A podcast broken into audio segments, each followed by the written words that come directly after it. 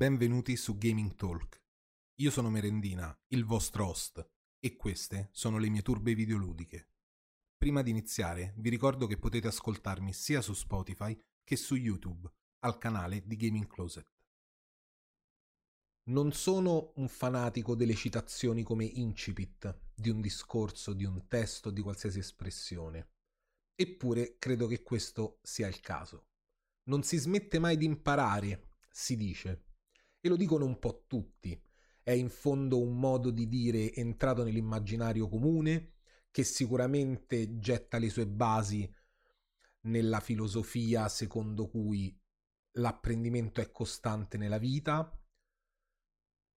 ma che è divenuto popolare, almeno negli ultimi secoli, grazie ad Arthur Conan Doyle. La citazione originale in bocca a Sherlock Holmes infatti è Education never ends, Watson. Oltretutto, piccola curiosità, anche il proseguimento, molto meno celebre ma è altrettanto poderoso. It is a series of lessons with the greatest for the last. Oggi vorrei però trasformare, alterare questa espressione in non si smette mai di imparare da dove imparare, perché le fonti e il loro aggiornamento sono parte integrante del processo. Qui parlerà in parte la deformazione giornalistica, la deformazione di ricerca autoriale, editoriale, però mi ritrovo costantemente negli anni a rimuovere e aggiungere qualcuna delle fonti che danno spunto, se non addirittura senso, alla mia ricerca e al mio apprendimento. E mi rendo conto che parlando di videogiochi, l'ultimo anno ci sono state delle cosiddette new entries. Credo che sia il momento oggi di condividerle. Qualcuna la conoscerete, magari tutte, o qualcuna no. Vorrei iniziare con un grande ritorno, il ritorno di un qualcosa che mi ha accompagnato per gli anni della preadolescenza e dell'adolescenza, che poi ho trascurato e che di recente, in maniera abbastanza prepotente, è tornata nella mia quotidianità. The Game Machine, la storica testata italiana dedicata ai videogiochi, è sempre stata oggetto delle mie letture anche quando non possedevo un PC e il gaming da PC era relegato soltanto alle visite a casa di amici. Quando ero piccolo era molto più consono stringere tra le mani un console mania, la testata dedicata appunto alle console sorellastra della in fondo più celebre The Game Machine. Questo in fondo è successo tante volte, soprattutto nella decade 2000, ovvero l'abbandono di fonti che prima utilizzavo. Soprattutto nei videogiochi, con l'avvento di internet su larga scala e la possibilità di reperire informazioni su siti e testate non italiane, c'è stato un vero e proprio riciclo di quello su cui mi basavo. Eppure, quest'ottobre complice quella copertina, o meglio quelle due copertine disponibili per The Game Machine e raffiguranti Return of Monkey Island, sono stato avvolto da un senso di nostalgia. E da qui di nuovo la lettura cartacea in questo ottobre-novembre 2022 della storica rivista. Negli anni mi era accaduto di leggere qualche recensione ma non mi ero più avvicinato alla, alla sua forma principale, disponibile anche in PDF come accade per molte riviste.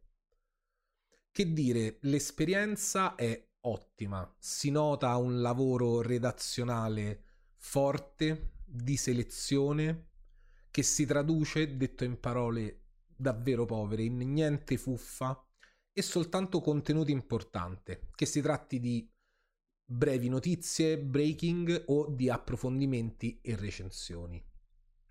Continuerò probabilmente abbonandomi a leggerla perché in quest'epoca di approssimazione di tanto gossip e di corsa all'ultimo aggiornamento talvolta irrilevante mi sembra che il lavoro di The Game Machine sia su un altro livello.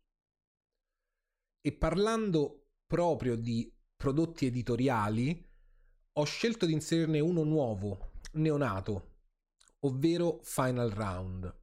Che cos'è Final Round? È sostanzialmente un sito che raccoglie approfondimenti di content creator italiani, di scrittori videoludici e di semplici appassionati o persone vicine ai suoi membri fondatori. Final Round è un progetto derivato da Round 2, il duo composto da Fossa e Mottura, fuoriusciti di Ivory Eye, e che stanno continuando la loro strada di divulgatori videoludici su YouTube, su Twitch, sulle varie piattaforme. Ma con Final Round direi che in un certo senso c'è stato un coronamento di questa loro fuoriuscita. Sul sito trovate soltanto approfondimento, non c'è spazio per le notizie, non c'è spazio per la ricerca costante dell'attualità. Non escludo che ci sarà, ma per come è stata configurata al momento, si tratta davvero di parole, idee e pensieri sotto forma di piccoli saggi talvolta, di recensioni senza la fretta di dover essere pubblicate e nelle quali è riscontrabile tutta la dovizia necessaria. Dopo i primi giorni ho smesso di leggerlo per impegni personali, per la moltiplicazione che ogni tanto avviene di impegni, eh, di impegni di lettura, ovviamente, tra libri che sono arrivati e cose che ho scoperto. Però devo ammettere che l'esperienza dei primi giorni è stata davvero positiva. In particolare voglio citare un grandissimo approfondimento su Scorn, grandissimo dal punto di vista valoriale, non solo per la sua lunghezza. Affirma Giulia Martino, che spulciando ho trovato anche lei presente in altre riviste del settore. Beh, rispetto quanto letto fino adesso, la incorono a, a miglior approfondimento in lingua italiana. Paragonabile ma anzi complementare ad altri visti soprattutto su YouTube e che ho parlato appunto nel mio episodio di Scorn dove non puntavo tanto ad approfondire, a spiegare ma quanto a trasmettere le mie sensazioni e imprimervi la voglia di giocarlo e di scoprirlo. Parlando sempre di scrittura videoludica, un altro progetto che mi sento di consigliarvi apertamente è Silicon Arcadia. Silicon Arcadia esiste ormai da più di un anno ed è fondamentalmente un luogo di confronto, di suggestione, anche di approfondimento e di critica, ma fondamentalmente un posto dove sentirsi più liberi di prendere consigli o di scorrerne tanti e tanti. Si tratta infatti di un progetto lanciato dallo youtuber o content creator, chiamatelo come preferite, Uesa. Uesa ha trattato di molte cose nella sua carriera, ultimamente si è spostato su contenuti diversi, molto diversi dal solito, però tra la vastità del suo operato, di certo il videogame ha giocato un ruolo fondamentale, tanto più nelle sue live di Twitch che spesso erano improntate sul gameplay e sulla scoperta. Su Substack ha lanciato più di un anno fa Silicon Arcadia. Qui immagino urga un'altra precisazione. Che cos'è Substack? Fondamentalmente parliamo di un portale un tempo utilizzato per racchiudere tante mailing list e poi trasformatosi negli anni in una vera e propria piattaforma di publishing. Da bravo Deus Ex, Uesa raduna, controlla e, immagino aiutato da qualcuno, sceglie quali articoli pubblicare. E la cosa bella è che, oltre il tema di fondo videoludico, si è liberi di parlare di qualsiasi cosa si preferisca Non importa si tratti di titoli recenti, di argomenti del settore ormai passati. La totale libertà di scrittura e di conseguente pubblicazione è la forza di Silicon Arcadia. Tra i suoi tanti scritti ho trovato molte ispirazioni, ho trovato punti di vista totalmente estranei o avversi al mio e ho trovato grandi invece momenti di affinità. Ma la totale libertà, il totale campo largo, ma stavolta usato in senso positivo, a cui ci si affaccia su Silicon Arcadia, è un valore aggiunto, sempre in correlazione al discorso riviste, breaking news, approfondimenti, che non si può trascurare e sono felice che in Italia ci sia un progetto del genere. Ora, quando parliamo di videogiochi siamo spesso portati a riferirci a nuovi media. D'altra parte la divulgazione videoludica è andata di pari passo con lo sviluppo tecnologico e negli ultimi 15 anni tutti noi ci rifacciamo molto più spesso a medium come YouTube oppure con parsimonia i social network quando si parla di questo argomento. Ebbene, adesso vorrei proporre un creator presente su tante piattaforme, ma forse principalmente dovrei indicare YouTube, chiamato Frankie's Lair, mio coetaneo, cioè dell'84, che tratta principalmente di giochi di ruolo e giochi di ruolo G- giapponesi, i cosiddetti JRPG. Il lavoro di Frankie è settoriale e per questo lo adoro. Ne sa tantissimo, mi fa rivenire alla mente cose che avevo dimenticato, essendo il gioco di ruolo, il gioco di ruolo giapponese, uno dei miei generi prediletti. Ed è incredibilmente esaustivo in tutto quello che fa. Sia che si tratti di live che di video su YouTube, il settore RPG nella sua quasi totalità viene coperto sempre e non mancano contenuti esclusivi, interviste a sviluppatori. E mi piace la sua attenzione verso i compositori colonna, delle colonne sonore, parte davvero importante con dei picchi artistici altissimi, soprattutto nel gioco di ruolo giapponese. E in più, ripeto, probabilmente la contemporaneità delle sue esperienze eh, rispetto le mie, soprattutto quando si parla di passato, si parla di console come il Sega Saturn, come la prima PS1, mi, mi trasporta in un'atmosfera familiare, ovvero mi sento davvero a casa. Sta divenendo oltretutto uno degli streamer nel suo momento streaming che seguo di più. Perché? Perché in primo luogo i giochi di ruolo si prestano, secondo me, a live molto lunghe e a essere lasciati di sottofondo. E due, perché è capace di colmare tutte le mie lacune, soprattutto degli ultimi anni, del settore. Anni in cui mi sono lievemente allontanato e ho scelto di essere meno bacchettone, di provare più cose e di avere una visione più ampia. Beh, in questi casi avere un focus o comunque un'ancora di settore lo ritengo davvero importante.